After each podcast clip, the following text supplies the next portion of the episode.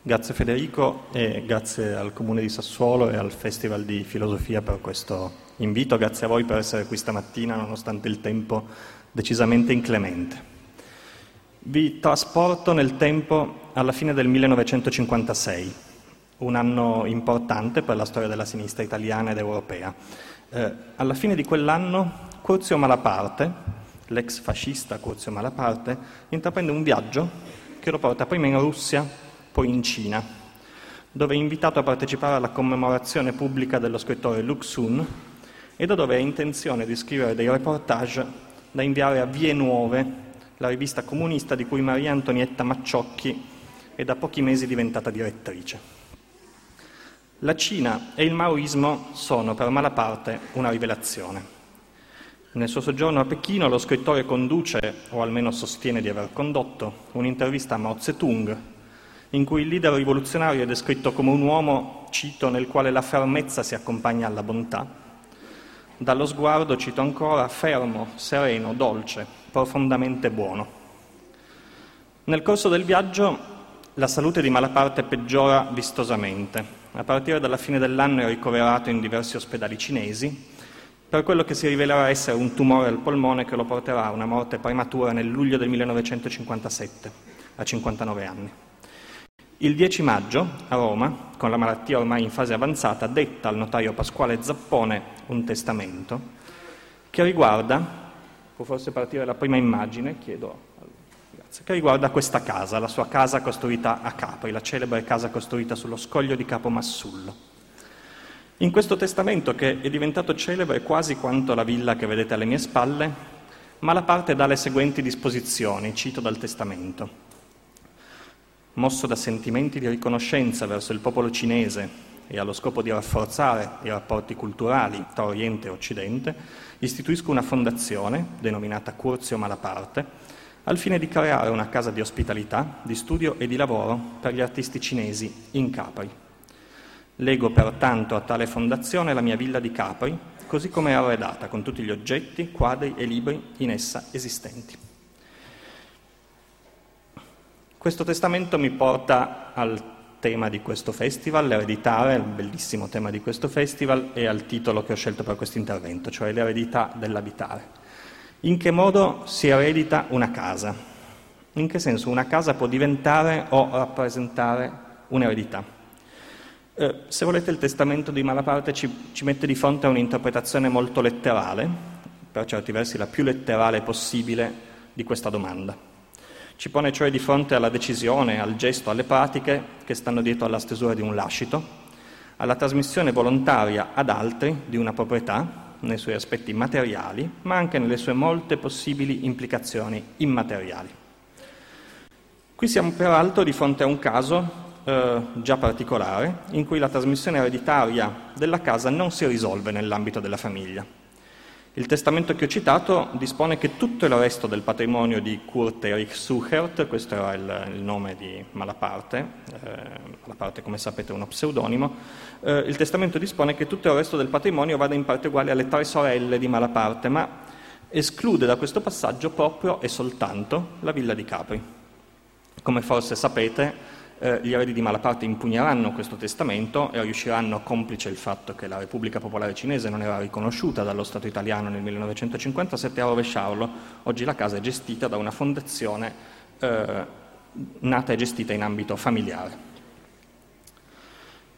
Curzio Malaparte acquista a Capri il terreno su cui sorgerà questa casa nel 1938 e l'edificio viene costruito sulle soglie dell'abusivismo eh, negli anni immediatamente successivi con un contributo iniziale da parte di alcuni architetti piuttosto noti, tra i quali Adalberto Libera, ma attraverso un processo in cui, ormai lo sappiamo bene, risulta documentato il ruolo di primo piano non tanto di questi tecnici, quanto della ingombrante e molto singolare figura del proprietario committente della villa, Malaparte stesso. Documenti e memorie lasciano intravedere un Malaparte intento a disegnare ossessivamente ogni dettaglio, mobili inclusi, in un eclettismo stilistico piuttosto marcato eh, che evoca, sullo sfondo di un paesaggio mediterraneo per eccellenza, possibili connessioni segrete tra classicismo, surrealismo, neoromanticismo. Questa è una casa che assume su di sé molte eredità possibili e altre magari ne rifiuta. Eh, c'è un'eredità ideale che è stata spesso sottolineata dai critici ed è quella del periodo di confino a Lipari eh, che Malaparte ha vissuto nel 1934, di cui secondo alcune interpretazioni l'edificio rappresenterebbe una sorta di monumentalizzazione, di riproposizione in un altro luogo, di ricordo. Eh, cito un critico contemporaneo. Eh, a Lipari la costrizione obbligata si era per Malaparte lentamente trasformata in una visione di serena e composta libertà, poeticamente espressa nell'osservazione della natura e della classicità mediterranea. Sarebbe questo sentimento che la casa sarebbe chiamata in qualche modo a rievocare. La casa assume anche esplicitamente l'eredità di un paesaggio naturale che penetra l'edificio fino a essere rivendicato eh, da Malaparte, in un suo scritto come la principale origine della genesi formale della casa. Cito Malaparte stesso in un manoscritto di cui diremo fra poco. Mi apparve chiaro, fin dal primo momento, che non solo la linea della casa, la sua architettura, ma i materiali con cui l'avrei costruita avrebbero dovuto, avrebbero dovuto essere intonati con quella natura selvaggia e delicata. In quanto alla forma, essa era dettata dall'andamento della roccia, dalla sua struttura dalla sua pendenza. Fine della citazione. E poi, oltre a queste considerazioni, c'è la questione critica fondamentale della casa interpretata come ritratto come autoritratto. Una lettura in chiave autobiografica di questo edificio è stata proposta da, da, Malaparte stesso a più riprese in diversi suoi scritti, e in particolare in un testo manoscritto del 1940, intitolato da Malaparte stesso Ritratto di pietra,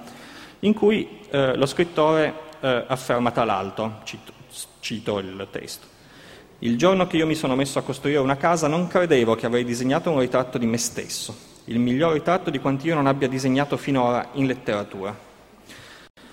Questo testo di Malaparte sulla sua casa è rimasto inedito fino al 1978 quando fu pubblicato con una vicenda editoriale abbastanza surreale, il cui surrealismo direi non è inferiore al surrealismo dell'edificio, all'interno degli atti di un convegno scientifico italo-russo sulle macromolecole tenutosi a Capri proprio in parte a casa Malaparte, il First Soviet Italian Symposium on Macromolecules in the Functioning Cells. Con questo testamento di Malaparte del 1957 siamo insomma di fronte a un caso di trasmissione ereditaria di un bene nel suo senso più stretto, e al tempo stesso all'affermazione di un principio diverso da quello della trasmissione e dell'accumulazione del patrimonio familiare, perché la casa, per il personaggio che l'ha costruita, sembra piuttosto appartenere a un'altra sfera rispetto a quella delle relazioni familiari, a una sfera che è al tempo stesso pubblica, la sfera della politica, delle relazioni internazionali, della creazione artistica, e più privata, quella dell'identificazione personale, del ritratto, come se Malaparte in fondo facesse erede della propria casa nessun altro che se stesso. Chiederei di passare alla prossima immagine, per favore. Grazie. L'Italia che esce dagli anni del fascismo non è fatta solo di ville esclusive sugli scogli, ma anche di dibattiti piuttosto accesi e concitati sulle condizioni abitative del Paese e sulle condizioni diseguali del suo sviluppo. Sono molti gli osservatori che subito dopo la fine del conflitto denunciano una situazione critica che sembra chiamare all'azione tanto la politica quanto le culture tecniche e che vede nell'abitare una condizione essenziale su cui misurare l'estensione della cittadinanza e la possibilità di realizzare materialmente alcuni dei principi della nuova Costituzione repubblicana. Mancano in quegli anni vere ricognizioni generali sullo stato delle abitazioni nel Paese e sono soprattutto alcuni luoghi a diventare nel dibattito pubblico il simbolo di una condizione da superare. Qui siamo a Matera, nei dintorni di Matera, vi racconterò meglio cos'è questo luogo. Lo,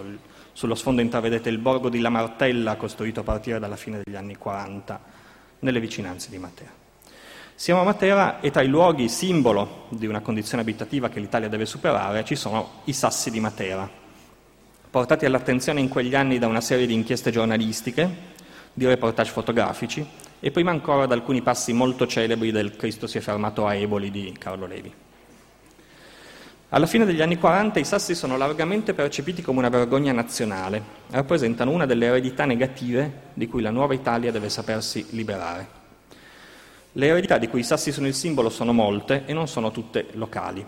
C'è una condizione abitativa che è ritenuta ancora da paese in gran parte sottosviluppato, ci sono la contrapposizione e gli squilibri tra eh, mezzogiorno e, e regioni settentrionali, c'è la divisione culturale ed economica tra mondo contadino e società urbana, c'è l'esigenza, rappresentata da molti, di modernizzare le strutture familiari e di riproduzione delle strutture materiali e immateriali dell'economia e della società. A Matera, all'inizio degli anni 50, intorno all'analisi della condizione dei sassi e alle possibili soluzioni si confrontano diversi approcci, tanto analitici quanto progettuali. Alcuni approcci sono più legati a un'idea di pianificazione del territorio come intervento istituzionale che deve nascere dall'alto. Eh, altri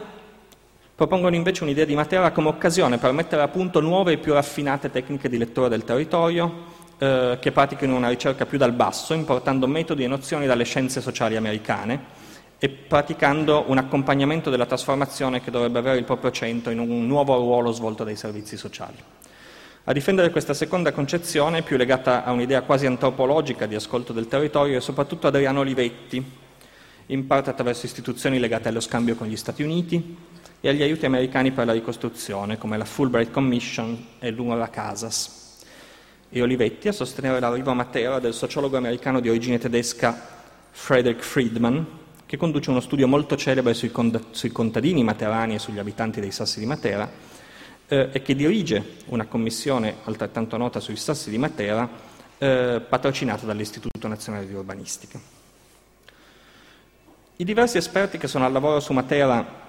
all'inizio degli anni 50 seguono metodologie diverse e hanno in mente pratiche di intervento sul territorio diverse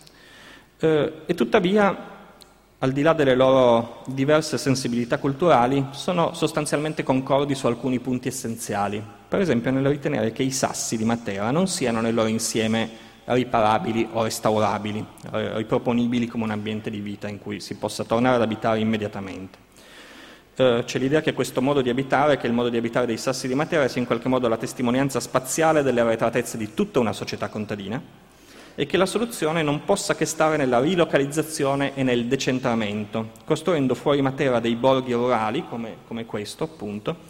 che dovranno avere il doppio obiettivo di far sfollare la popolazione dai sassi e di contribuire a un generale riassetto del territorio agricolo anche dal punto di vista della proprietà fondiaria. Questo vale tanto per il piano regolatore che viene elaborato da Luigi Piccinato a partire dal 1952, quanto per la progettazione quasi simultanea del borgo rurale della Martella,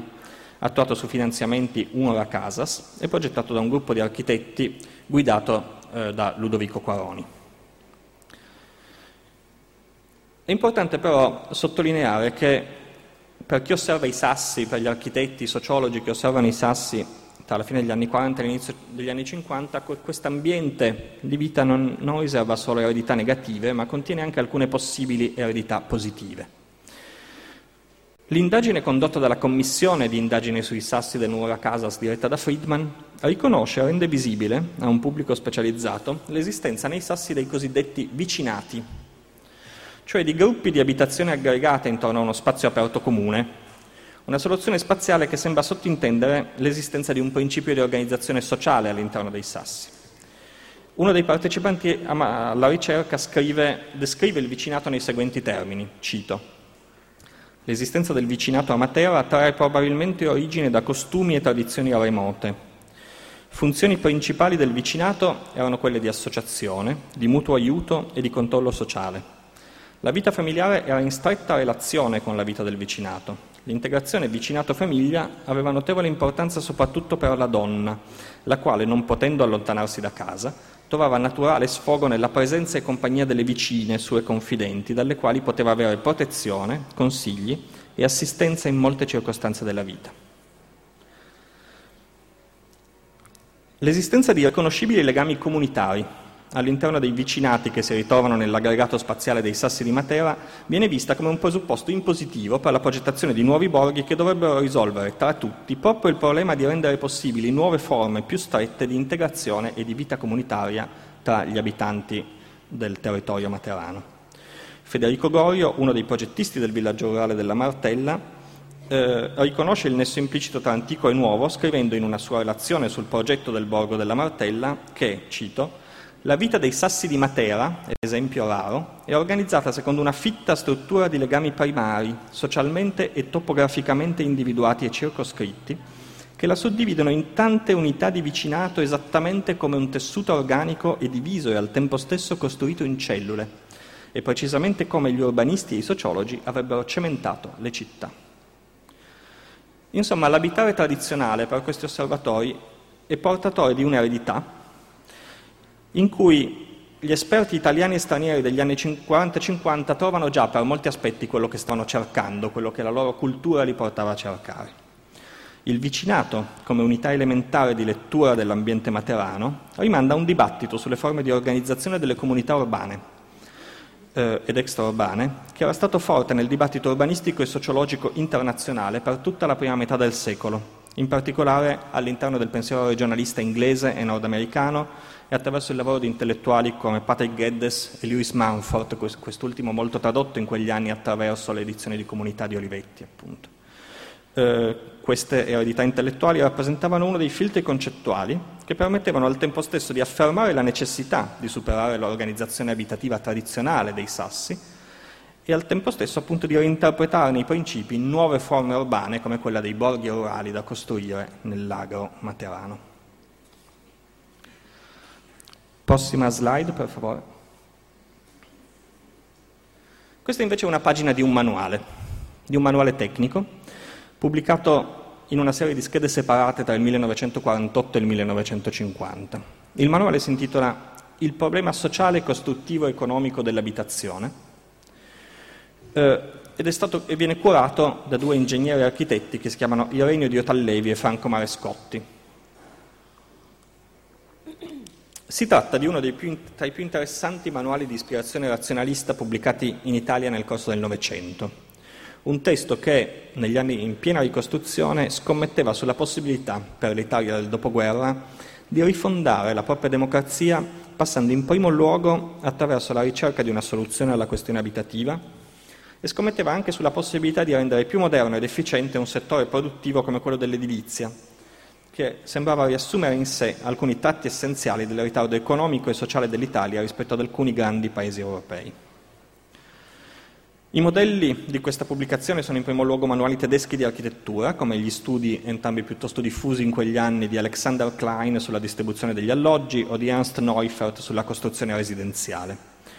Eh, le ricerche europee degli anni 20 e 30 sul funzionalismo architettonico rappresentano per molti aspetti per questi autori italiani già una tradizione consolidata e le dettagliatissime schede del manuale di Diotallevi e Marescotti trattano queste ricerche appunto come un'eredità da sistematizzare e per certi versi anche da sottoporre a una revisione. Il manuale contiene una sezione, da cui è tratta questa immagine, sul dimensionamento della casa e delle, e delle sue parti. La tavola che vedete in particolare riguarda il tipo, la dimensione e l'ingombo, sto citando, dei corredi per l'abbigliamento del bambino. È una tavola che forse non rende totalmente giustizia alla complessità dell'approccio analitico di Diotallevi e Marescotti, ma è una tavola che al tempo stesso è un buon esempio eh, della, votata, di un'attitudine votata alla scomposizione degli oggetti, dei gesti, dei comportamenti e degli spazi che attraversa tutta la ricerca europea della casa sul tema eh, sul tema della casa nel periodo tra le due guerre mondiali e che appunto questa ricerca italiana recepisce. Quello che vedete in queste immagini è una catalogazione precisa, minuta, letteralmente al centimetro, di ognuno dei capi che devono entrare nel corredo di un ipotetico bambino. Eh, sono qui tutti elencati, ventriera, maglietta, mutandine, camicina, bavaglino, cuffietta, guantini, e sono descritti in dettaglio. Il soprabitino che ripiegato occupa 80 x 12 x 10 cm, i pannolini in numero di 12 che sempre ripiegati occupano 41 x 20 x 12 cm. Noterete come ogni disegno riporta, oltre alla dimensione massima dei capi, anche un'illustrazione del corretto sistema di piegatura. L'armadio è descritto nel dettaglio non meno dei capi di vestiario, lo potete vedere sotto, scomposto in prospetti e sezioni, con tutti i capi al loro posto, ripiegati nei rispettivi scomparti. Si fa così. Si possono fare molte osservazioni anche della facile ironia, se volete, su disegni come questo. Eh, si può cominciare dal far notare il fatto che la figura umana, in questa ma in tutte le tavole del libro, è quasi sempre assente, se non come figura schematica legata all'ingombro e alla possibilità di uno spostamento. L'abitante della casa è una stazione geometrica che si muove nello spazio, qui appena umanizzata dal disegno dei vestiti e degli oggetti che quasi evocano il bambino assente nel disegno. Si tratta visibilmente di un approccio normativo ai comportamenti, un approccio che vuole rifondare il modo di abitare lo spazio della casa sulla base di un'economia nuova dei gesti e delle pratiche. Attraverso studi razionalisti di questo tipo il taylorismo e l'organizzazione scientifica del lavoro entrano nelle ricerche sull'abitazione e ne influenzano profondamente alcuni risultati. Il celebre slogan Le Corbusieriano della macchina per abitare, se volete, trova in un disegno come questo un qualche tipo di traduzione, sia pure imperfetta. Questo è anche un modo di osservare la casa che fa astrazione dalle strutture familiari e che in qualche modo dà per scontata una trasportabilità dei modelli abitativi anche a fronte di un certo grado di variabilità dei comportamenti e dei rituali familiari. Molti degli esempi che vengono citati nel manuale di Diotallevi e Marescotti sono esempi tedeschi, svizzeri, olandesi, vengono cioè da paesi che non erano sempre paragonabili all'Italia per il tipo di culture familiari e domestiche prevalenti in quegli anni ma la nuova direzione da prendere sembra essere comune, almeno nei suoi tratti principali. E del resto, al di là delle apparenze, sono gli stessi autori di questo manuale ad avvertirci occasionalmente con la dovuta sensibilità eh, circa la necessità di non prendere troppo alla lettera le loro indicazioni e di saper adattare il progetto dell'alloggio alle specifiche esigenze del nucleo familiare e della situazione in cui si costruisce. Mi sembra invece più interessante osservare oggi il rapporto di questa immagine con il tempo. La casa, nel manuale di Diotallevi e Marescotti, è vista in una dimensione pressoché istantanea, o per essere più precisi, integra una dimensione del tempo che è essenzialmente ritmica, limitata all'analisi dei movimenti da compiersi durante la giornata, ai cicli di illuminazione, all'alternanza tra uso diurno e uso notturno degli spazi. Rimane invece fuori dall'analisi di manuali come questo il rapporto che è pure costitutivo per la domesticità con una temporalità più lunga, eh, non sappiamo da dove vengono questi oggetti che sono disegnati, sembrano tutti acquistati ex novo oppure ricevuti in regalo tutti insieme proprio come in un corredo. Non sappiamo neppure ovviamente quali oggetti si aggiungeranno a questi nel corso degli anni, cosa succederà per esempio a questo mobile così ben organizzato quando il bambino crescerà e magari andrà via di casa. Molti di noi sarebbero curiosi, io sicuramente, di vedere lo stesso armadio, ammesso che sia mai esistito un armadio fatto in questo modo, 10-20 anni dopo l'ipotetica istantanea scattata da questo disegno. Sto evocando qui alcuni aspetti della domesticità che, specialmente gli studi sulla cultura materiale applicati all'abitazione degli ultimi vent'anni, diciamo, ci hanno insegnato a osservare con più attenzione, in particolare, da un lato, i processi di stratificazione e di accumulo delle cose dentro lo spazio domestico, e dall'altro la tensione tra mostrare e nascondere, tra esposizione e stoccaggio, che è una componente costitutiva dell'organizzazione della casa da tempo immemorabile. Il manuale di Diotallevi e Marescotti nella sua esattezza professionale conteneva molti tratti utopici. La modernizzazione e la razionalizzazione del settore italiano delle costruzioni su cui il manuale scommetteva, immaginando un'Italia più avanzata, più industrializzata e forse anche meglio pianificata, non si è mai verificata. Eh, e tuttavia bisogna anche dire che una versione molto più diluita, anacquata se volete, dei modelli razionalisti che il manuale traduceva e divulgava eh, per un pubblico italiano ha sicuramente avuto un impatto forte sulla costruzione delle città e del territorio nel nostro paese. Il boom edilizio che ha interessato molte città italiane, grandi, medie e piccole, nei tre decenni successivi alla fine della Seconda Guerra Mondiale, è stato guidato dalla diffusione capillare anche presso i piccoli professionisti di, di provincia, i geometri, i piccoli architetti, eh, di modelli progettuali che incorporavano alcuni elementi, magari tra i meno innovativi, delle ricerche del razionalismo europeo. E così questa tensione tra i modelli abitativi impliciti negli schemi progettuali e il modo in cui le case sono state abitate dalle persone ma anche dagli oggetti è diventata uno dei tratti più, più riconoscibili delle trasformazioni nel tempo del paesaggio domestico italiano.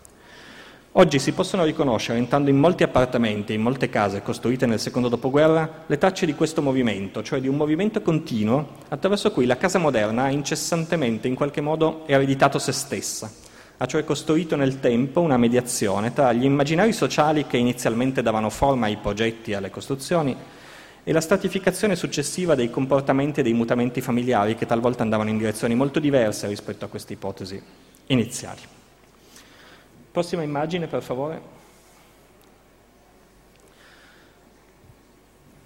L'edificio che vedete invece sta a Torino, risale alla metà degli anni 50, ed è una delle prime opere costruite da una coppia di allora molto giovani architetti, poi destinati a una certa celebrità, che si chiamavano Roberto Gabetti e Aimaro Isola. L'edificio ha un nome, la Bottega d'Erasmo, sulle ragioni di questo nome torneremo tra poco. Si trova in una piccola strada laterale del centro della città, non lontano dalla Mole Antonelliana, è stato spesso fotografato con la Mole Antonelliana sullo sfondo, eh, e non lontano dalla sede dell'università, tanto la sede storica dell'università in Via Po, tanto la nuova sede costruita proprio negli anni 50, il cosiddetto Palazzo Nuovo, che oggi forse, come sapete, è chiuso per bonifica dall'amianto. Bisogna conoscere questo edificio e cercarlo per trovarlo. È un'architettura che a prima vista sembra quasi voler passare inosservata, ehm, porta con sé un certo mimetismo, anche se è difficile dire oggi fino a che punto questa impressione fosse condivisa da chi la vedeva negli anni 50 e non si tratta invece di un'espressione stratificatasi nel tempo, grazie anche al fatto che alcune delle forme di questo edificio sono nel frattempo divenute più familiari. Si tratta infatti di un edificio che nei decenni successivi è stato molto copiato o per dirla in termini più raffinati, che ha subito eh, una sorta di trascrizione progressiva eh, da parte del mercato immobiliare, ispirando diverse delle soluzioni di dettaglio, per esempio nel, nella tessitura dei rivestimenti o nel disegno dei balconi, particolarmente diffuse nella produzione edilizia media torinese degli anni 60, 70 e anche 80. Anche questa, per certi versi, è già un'eredità che una casa come questa lascia su un territorio. Oggi è difficile percepirlo e capirne davvero le ragioni, ma all'epoca della sua costruzione questo edificio sollevò un mezzo scandalo tra gli addetti ai lavori, nel ristretto mondo della critica architettonica, non solo in Italia ma anche fuori dall'Italia. Una rivista inglese, Architectural Review, pubblicò un articolo di un critico prestigioso, Rainer Banham, che puntava il dito, usando questo edificio e altri come esempi, contro quella che veniva definita dal titolo dell'articolo The Italian Retreat from Modern Architecture, cioè la ritirata italiana dall'architettura moderna, niente meno. Eh, anche Casabella, che pure pubblicò l'opera al momento del suo completamento, con questo riconoscendone implicitamente la qualità, accompagnò la presentazione con dei testi che non nascondevano alcune riserve. Una delle ragioni delle riserve espresse da alcuni osservatori stava nel fatto che questo edificio difendeva una precisa immagine dei modi di abitare la città. Era un edificio che lasciava intendere implicitamente, ma in un modo che al tempo stesso era molto visibile per gli esperti, che ci fossero alcuni modi di abitare la città moderna, di cui il progetto contemporaneo poteva assumere l'eredità invece di rifiutarla come molti progettisti di quegli anni tendevano piuttosto a fare. Vi era in particolare una continuità che veniva rivendicata rispetto alla tradizione civile della città borghese ottocentesca, una tradizione che veniva letta sia da un punto di vista costruttivo, dal punto di vista delle tecniche, sia dal punto di vista del rapporto tra il modo di abitare la casa e lo spazio della strada. L'eclettismo architettonico ottocentesco e di primo Novecento, con la sua capacità di mediare tra sperimentalismo e decoro, tra mestieri consolidati e innovazioni tecniche, veniva interpretato da un edificio come questo come una delle tradizioni della città moderna, di cui il progetto contemporaneo doveva saper riconoscere il valore fondativo. Era un progetto questo che non negava affatto l'importanza di una più recente stagione di sperimentazione, quella delle sperimentazioni razionaliste sull'architettura divulgate da manuali come quelli di Dio Tallevi e Marescotti. Al tempo stesso però era un edificio che contestava l'antistoricismo del, delle ricerche funzionaliste europee e ne relativizzava i risultati, leggendo quella stagione di ricerche come un capitolo di un processo più lungo di modernizzazione urbana che aveva le proprie radici non nel primo Novecento, ma piuttosto in un lungo Ottocento. La razionalizzazione costruttiva e la revisione dei codici abitativi che avevano segnato la città industriale e borghese nel secolo precedente erano considerate per molti versi ancora attuali e operanti. Si trattava insomma di un discorso raffinato intorno alle molte eredità del moderno, un discorso che non era sempre facile da comprendere per quelle parti della cultura architettonica che tendevano invece a leggere il razionalismo degli anni 20 e 30, quello di Le Corbusier o del Bauhaus, come un nuovo inizio per l'architettura da contrapporsi radicalmente rispetto alle forme più tradizionali della città esistente. Il programma architettonico della Bottega d'Erasmo era un programma misto. L'edificio doveva ospitare ai piani bassi una, la sede di una libreria antiquaria e casa editrice, appunto la Bottega d'Erasmo, e ai piani alti alloggi per il committente destinati ad abitazione e in parte eventualmente all'affitto. Eh, era un edificio di proprietà, eh, ma che, il cui programma somigliava molto in fondo a quello di una casa d'affitto ottocentesca. I progettisti risposero a queste richieste con un'impostazione quasi funzionalista del progetto, distinguendo cioè in modo esplicito nell'articolazione dell'esterno le,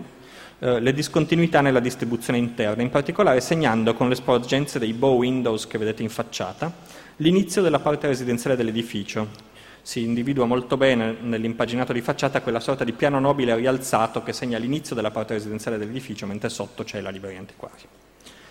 Quest'idea dell'importanza dell'affaccio e dell'importanza compositiva della facciata rimandava ovviamente molto da vicino a un'idea di abitare civile,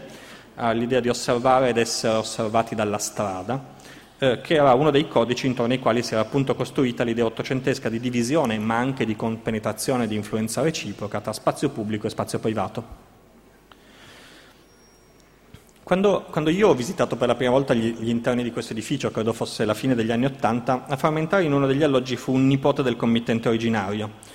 Eh, e la committenza familiare che era stata all'origine della costruzione era ancora molto leggibile nell'uso degli spazi della casa. Eh, peraltro, per una certa ironia della sorte, il nipote in questione era un nipote adottivo, nato in India, quasi a voler omaggiare involontariamente l'idea, difesa più volte da Roberto Gabetti nei suoi scritti, eh, che il Piemonte dei mestieri e delle tecniche cantare, voleva, di cui la bottega d'Erasmo voleva essere una sorta di traduzione moderna, era anche un Piemonte aperto a scambi internazionali, ad apporti esterni anche imprevisti. Non sono più tornato nella bottega, ma se oggi volessi farlo la soluzione più semplice sarebbe un'altra, cioè alzare il telefono e chiamare un mio collega di dipartimento che so essere andato nel frattempo ad abitare casa, nella casa e avere eh, preso in affitto un, un appartamento. La libreria antiquaria non esiste più, ha chiuso da tempo, è stata sostituita da una biblioteca universitaria che è molto spesso chiusa. Eh, questo è un edificio insomma, in cui la continuità nel tempo della, della, proprietà e della committenza familiare che ha dato origine all'edificio non si è spezzata, l'edificio è ancora eh, di proprietà di una famiglia specifica, ma al tempo stesso si è progressivamente contaminata con altri legami intellettuali, con forme di eredità più immateriale, legate in particolare al ruolo storico e simbolico che questo edificio ha avuto come episodio inaugurale e quasi fondativo nella costruzione intanto di una scuola di progettazione eh, che ha avuto una grande influenza dentro l'università e nel territorio torinese. Insomma, le eredità che questo edificio oggi porta con sé si riferiscono simultaneamente a diversi tipi di rapporto tra le, tra le generazioni e tra l'edificio e il territorio che lo circonda. Eh, chiedo un'altra immagine, per favore.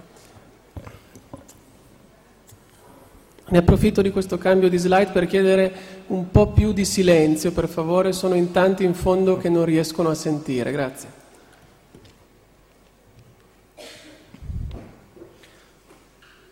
Alla fine degli anni 70 due fotografi, Gianni Berengo Garden e Luciano D'Alessandro, pubblicano un libro fotografico che si intitola Dentro le case. È un volume straordinario che in 269 scatti restituisce una sintesi di grandissima efficacia soprattutto della pluralità di condizioni abitative che si potevano incontrare in Italia negli anni 70. È un libro che ritrae un paese attraversato ancora da enormi differenze, differenze tra città e campagne, tra regioni, tra gruppi sociali, in cui ognuna delle immagini del libro sembra in movimento. Sembra cioè cogliere, questa in particolare, uno stato istantaneo di una trasformazione in corso, è un'immagine che rimanda all'esistenza di un prima e di un dopo, i cui contorni si possono intuire in alcune loro linee generali, ma che non si lasciano immaginare in tutti i loro dettagli. L'immagine che vi propongo, eh, questa che vedete alle mie spalle, ragiona al tempo stesso sulla continuità e sulle fratture che attraversano lo spazio abitativo italiano negli anni del boom e in quelli immediatamente successivi. Non so, non, so, non so, dove è scattata l'immagine, il libro indica solo le regioni da cui provengono gli scatti, siamo nelle Marche, ma le Marche sono grandi, diversificate, non sappiamo dove si trova questa casa. Una parte di quello che stiamo osservando allude all'esistenza di forti elementi di continuità nei modi di abitare, che rimandano appunto a pratiche che potremmo definire ereditarie. C'è una continuità che unisce le forme dello spazio domestico borghese di 800 e di inizio Novecento a quelle dello spazio domestico degli anni del boom, L'alloggio che vediamo è un alloggio che i numerosi articoli su come arredare la casa pubblicati in quegli anni nei rotocalchi a grande diffusione popolare avrebbero definito un alloggio in stile. Siamo in un soggiorno, una stanza che visibilmente mantiene qualche carattere di rappresentanza, con quello che sembra un arazzo appeso alla parete di sinistra, mobili in legno di una certa qualità, un lampadario, un vaso di fiori, molti oggetti decorativi e soprammobili, quella che sullo sfondo sembra una vetrinetta. Si intuisce una gerarchia, l'esistenza di una gerarchia tra questa stanza e altre stanze della casa. Si intuisce anche una cultura dell'uso rituale degli spazi domestici, una cura speciale riservata ad alcuni spazi, intesi come spazi della casa che sono magari più aperti alle visite dall'esterno, ma forse anche meno aperti a un uso quotidiano da parte di alcuni membri della famiglia. In piena società dei consumi, questa immagine reca ancora molte tracce di una cultura che è ancora una cultura dell'accumulo, della prudenza, della non consumabilità di alcune parti della casa. Una cultura che riserva grandi cure a pochi oggetti domestici accuratamente conservati, lucidati tutti i giorni, alcuni dei quali vengono trasmessi di generazione in generazione. Questa immagine dà però anche da leggere alcune fratture e forse conflitti che stanno attraversando o hanno attraversato questo spazio domestico e che sono, scusate, che sono ben sintetizzati da due elementi dell'inquadratura, la figura femminile in primo piano e il televisore sullo sfondo. La ragazza in primo piano, forse la figlia all'interno di questo nucleo familiare, ma queste sono mie ipotesi, si colloca per postura e abbigliamento in contrapposizione netta rispetto all'ambiente e rinvia possibili differenze tra generazioni, differenze negli stili di consumo e ovviamente differenze di genere che attraversano la casa. La sua presenza evoca possibili fratture nei modi di usare lo spazio abitativo, di intendere i ruoli familiari e di legare il proprio vissuto quotidiano ai cambiamenti in corso nella società. Non sappiamo quanto queste fratture fossero profonde o invece magari superficiali e costruite dal fotografo. Eh, non sappiamo se fossero fratture destinate ad essere riassorbite magari di lì a poco dalla lunga durata di culture domestiche molto più profonde e durature. La televisione, che qui è ritratta sullo sfondo e viene per così dire addomesticata da una serie di soprammobili, lo vedete, rappresenta, come sapete certamente, uno degli oggetti che a partire dagli anni 50 hanno più contribuito a modificare gli spazi domestici italiani e a cambiare alcuni dei tempi e dei modi di uso della casa, nonché alcuni tipi di rapporti dentro e fuori il nucleo familiare. Proprio la presenza della televisione è stata uno dei fattori che nel corso dei 15 anni precedenti a questo scatto ha contribuito ad aprire stanze come il salotto ad un uso più quotidiano e per certi versi più informale, in particolare da parte dei figli. Quando questa foto viene scattata, la larghissima maggioranza della popolazione italiana ha almeno un apparecchio televisivo, diverse famiglie hanno anche due apparecchi, insieme a molti altri elettrodomestici. La percentuale del 50% di famiglie con una televisione è stata raggiunta non sappiamo esattamente quando, ma grosso modo nella seconda metà degli anni 60, quasi simultaneamente al raggiungimento di un'altra soglia storica che qui ci interessa, cioè quella della soglia del 50% di abitazioni godute in proprietà da parte degli abitanti, del 50% di proprietari eh, di casa che è registrato dal censimento eh, del 1971. Sono due fenomeni che procedono in parallelo, anche se la loro geografia non è affatto la stessa, in particolare per quanto riguarda l'articolazione tra città piccole, città medie e città grandi, tra nord e sud. Si vede qui in questa immagine come in un'epoca storica in cui apparentemente si è rafforzata la divisione tra una sfera privata e una sfera pubblica dell'abitare. Ehm, in questa stessa epoca, tuttavia, lo spazio della casa si trasforma a seguito di una incessante contaminazione e compenetrazione tra interno ed esterno, che è favorita in primo luogo dai mezzi di comunicazione di massa, che propongono e rinnovano immagini dell'abitare o del vestirsi, all'interno delle quali prendono forma scelte individuali e familiari. Oggetti come la televisione appunto aprono le stanze a una connessione diretta con altre dimensioni dell'agire, con le sfere della politica, della religione, dei consumi. È significativo che in questa immagine ad assumere su di sé la dimensione del cambiamento, se non forse del conflitto, sia una donna, cioè una figura tradizionalmente immaginata come custode dello spazio della casa, ma anche da molti decenni destinataria ideale di molte strategie procettuali e commerciali che proprio allo spazio della casa e al mutamento dello spazio della casa si rivolgevano. Prossima immagine, per favore.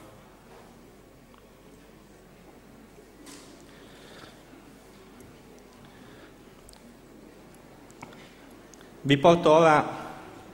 un po' meno lontano di dove vi ho portati fino adesso, siamo nella periferia, nella periferia sud di Reggio Emilia,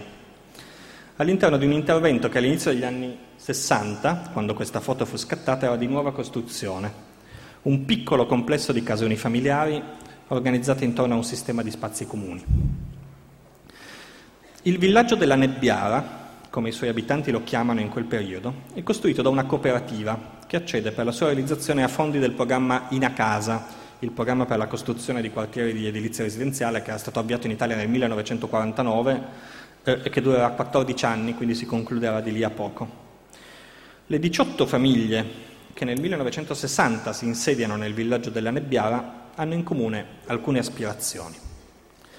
Una prima aspirazione, condivisa con molti italiani di quegli anni, riguarda l'accesso alla proprietà della casa e insieme alla proprietà della casa l'accesso a una a una soglia di, mobil- di, mobilità sociale più ampia in qualche modo, l'ingresso, il pieno ingresso dentro una dimensione di dentro la, l'appartenenza a un ceto medio eh, consolidato, diciamo. Accesso alla proprietà della casa che in questo caso è possibile attuare a condizioni fortemente agevolate proprio grazie all'auto-organizzazione in cooperativa e al sostegno statale a cui la cooperativa può accedere.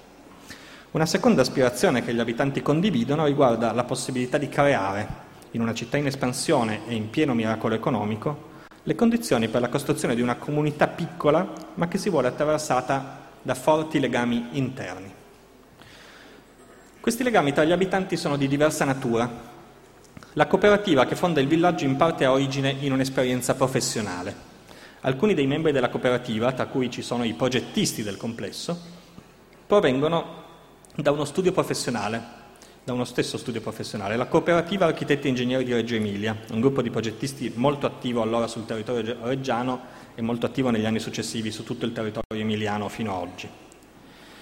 Eh, per questa ragione il complesso oggi è anche noto a Reggio con il nome di Villaggio Architetti, proprio a sottolineare la presenza forte di un gruppo di architetti tra i soci fondatori. A unire molti degli abitanti è anche una fede cattolica, vissuta con particolare intensità, Cerimonie e rituali religiosi contribuiscono a scandire fin dall'inizio l'esperienza del luogo. L'allestimento del presepe o la recita quotidiana del rosario sono tra i momenti di vita collettiva che emergono nei ricordi di molte delle persone che qui sono vissute. Queste due componenti trovano una sintesi in una personalità particolare, quella dell'architetto urbanista Osvaldo Piacentini, eh, che è stato uno dei fondatori della cooperativa Architetti e Ingegneri e che è il principale animatore dell'iniziativa di, di costruire questo piccolo villaggio residenziale. Il cattolicesimo sociale di Piacentini è vicino a quello di Dossetti, il quale, con il quale ha collaborato tra l'altro alle parti urbanistiche del libro bianco su Bologna pubblicato in, in occasione delle elezioni bolognesi del 1956. Che tipo di comunità è questa comunità del villaggio della Nebbiara? Si tratta sicuramente di una comunità centrata sulla condivisione di uno spazio privilegiato e di grande qualità come lo spazio verde comune dove i bambini che qui vedete possono giocare liberamente, muovendosi tra una casa e l'altra. Ma il villaggio non è uno spazio chiuso, non è una gated community. In primo luogo perché, nonostante abbia dei confini e delle soglie d'accesso, è tutt'altro che impermeabile dall'esterno. La prossima immagine, per favore. Questa è una comunità centrata su un luogo ma che fin dall'inizio è anche molto proiettata su un territorio, territorio che contribuisce in parte a costruire dal basso, intessendo reti con alcune vicine istituzioni religiose già esistenti, animando la richiesta di servizi e scuole pubbliche che arriveranno di lì a poco, partecipando all'istituzione di una parrocchia che verrà eretta nel quartiere nel 1966 e nella quale tra l'altro proprio Osvaldo Piacentini diventerà diacono alla fine degli anni 70. All'inizio il villaggio, lo vedete, sorge letteralmente in aperta campagna, ma di lì a poco la situazione cambia, cambia anche piuttosto rapidamente. Nel corso degli anni 60 un territorio che qui appare ancora largamente agricolo si urbanizza intorno al villaggio con grande rapidità. Eh, vi è uno strumento urbanistico in particolare che orienta questa crescita ed è un piano per l'edilizia economica e popolare che viene redatto per questa parte sud di Reggio Emilia nel 1962 eh, questo piano ritaglia una zona di espansione che ha al proprio centro proprio il villaggio che vedete eh, e prevede la realizzazione di una serie di servizi e di un tessuto residenziale misto, in parte destinato ad abitazioni popolari e in parte a un'edilizia agevolata a bassa densità, che è paragonabile per certi versi a quella che vediamo qui. Un centro direzionale si, si innesterà ulteriormente più tardi su questo disegno. Quello che è interessante in questa vicenda degli anni successivi, che non vi racconto nel dettaglio, ma che è, è utile evocare, è il fatto che a redigere questo piano e a progettare poi il centro direzionale di cui vi dicevo sono proprio gli abitanti del villaggio. O meglio, è la cooperativa Architetti e Ingegneri di Reggio Emilia e in particolare Osvaldo Piacentini, che all'interno della cooperativa è la figura che in questi anni maggiormente coltiva una specializzazione in campo urbanistico. Eh, ora non dobbiamo mai sopravvalutare l'impatto effettivo dei piani urbanistici sulla costruzione del territorio e non tutto quello che era previsto in questi strumenti urbanistici prenderà forma. E tuttavia siamo di fronte a una situazione curiosa, sarete d'accordo con me, in cui gli abitanti professionisti di un piccolo intervento residenziale nato in aperta campagna alla periferia di Reggio Emilia si trovano nella condizione, tutt'altro che comune, di poter prefigurare un paio d'anni dopo il loro ingresso in queste case, alcuni aspetti della direzione che prenderà la costruzione della parte di città che, che di lì a poco crescerà intorno alle loro case.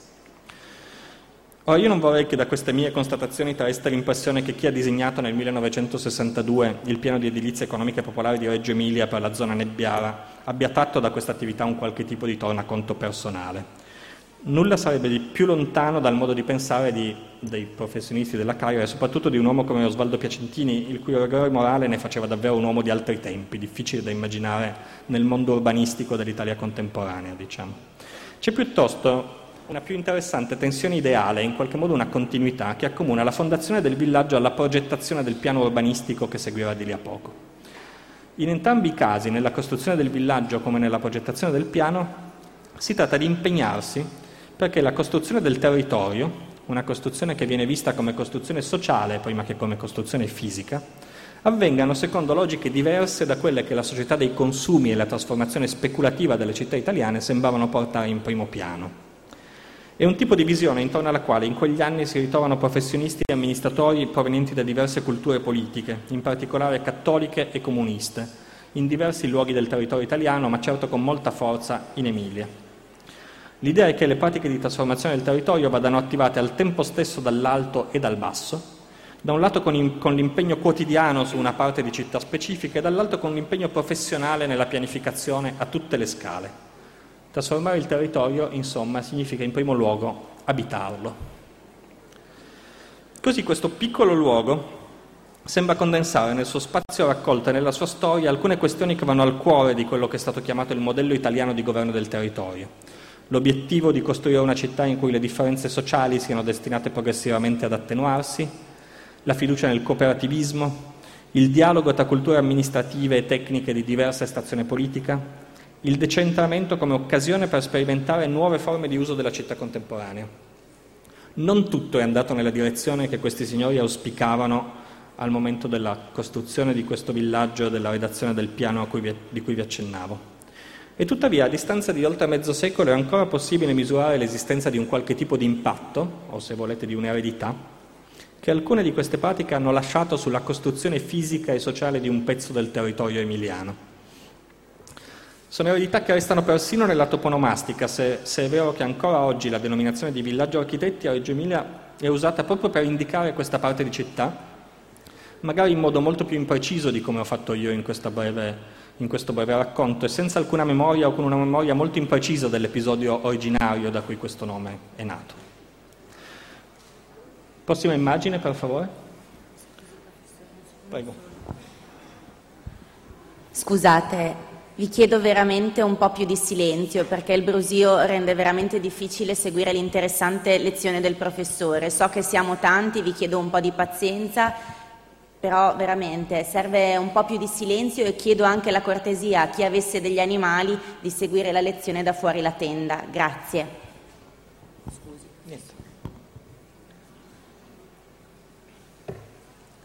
Un ultimo punto su questo villaggio architetti, o se volete a partire dal villaggio architetti.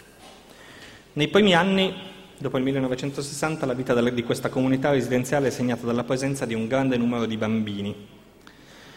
un elemento che in alcuni casi mette anche alla prova la relativa rigidità dei modelli progettuali a cui gli architetti si erano ispirati. A casa di Osvaldo Piacentini, per esempio, i figli al momento dell'ingresso dentro il villaggio sono quattro,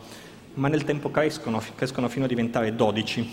ponendo il problema di come occupare delle case che sono state pensate inizialmente per il modello di una famiglia nucleare standard, seguendo i modelli razionalisti di cui abbiamo parlato prima. La famiglia risolverà il problema della propria crescita ampliandosi all'interno del complesso, acquistando cioè una casa adiacente e occupando alcuni spazi vicini a quelli inizialmente occupati. Si tratta di un percorso abitativo abbastanza eccezionale, come potete immaginare, ma eh, in realtà un simile percorso abitativo nel tempo sarà imitato al villaggio della Nebbiara anche da altri nuclei familiari meno numerosi,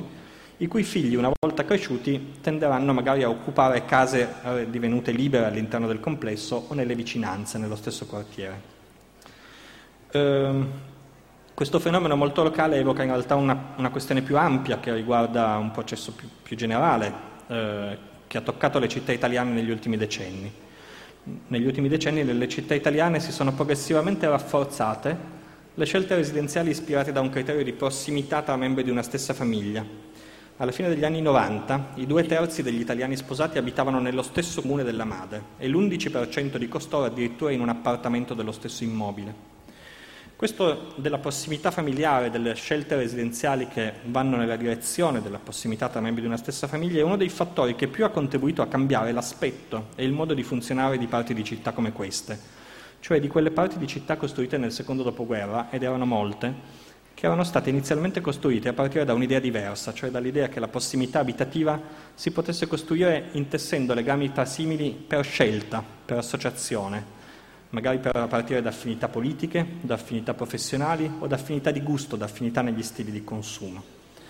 Eh, è un cambiamento di, di, modello in qualche modo nelle scelte abitative, quello, cui, quello a cui assistiamo. Vi chiedo di passare alla prossima immagine che sarà anche l'ultima. C'è una certa distrazione al mixer. Scusate, potrei avere la prossima immagine? Non c'è. Grazie.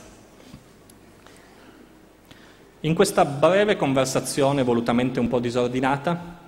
ma in cui spero si intravedesse qualche elemento di ordine interno, vi ho portato a inseguire, in un modo un po' capriccioso, alcune tracce o alcuni indizi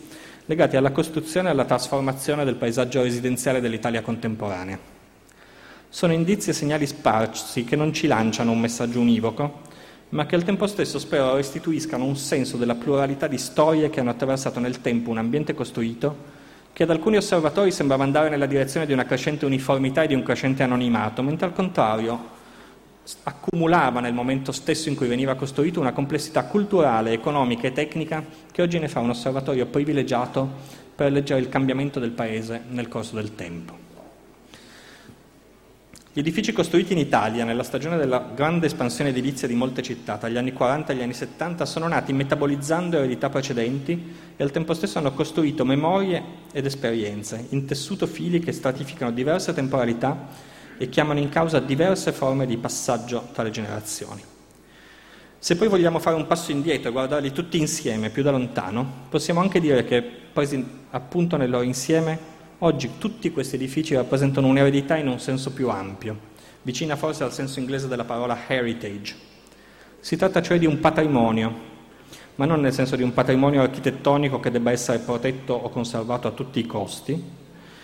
eh, quanto piuttosto di un deposito materiale, di un lascito, dentro il quale è ancora possibile leggere le tracce di diversi momenti della storia degli immaginari abitativi italiani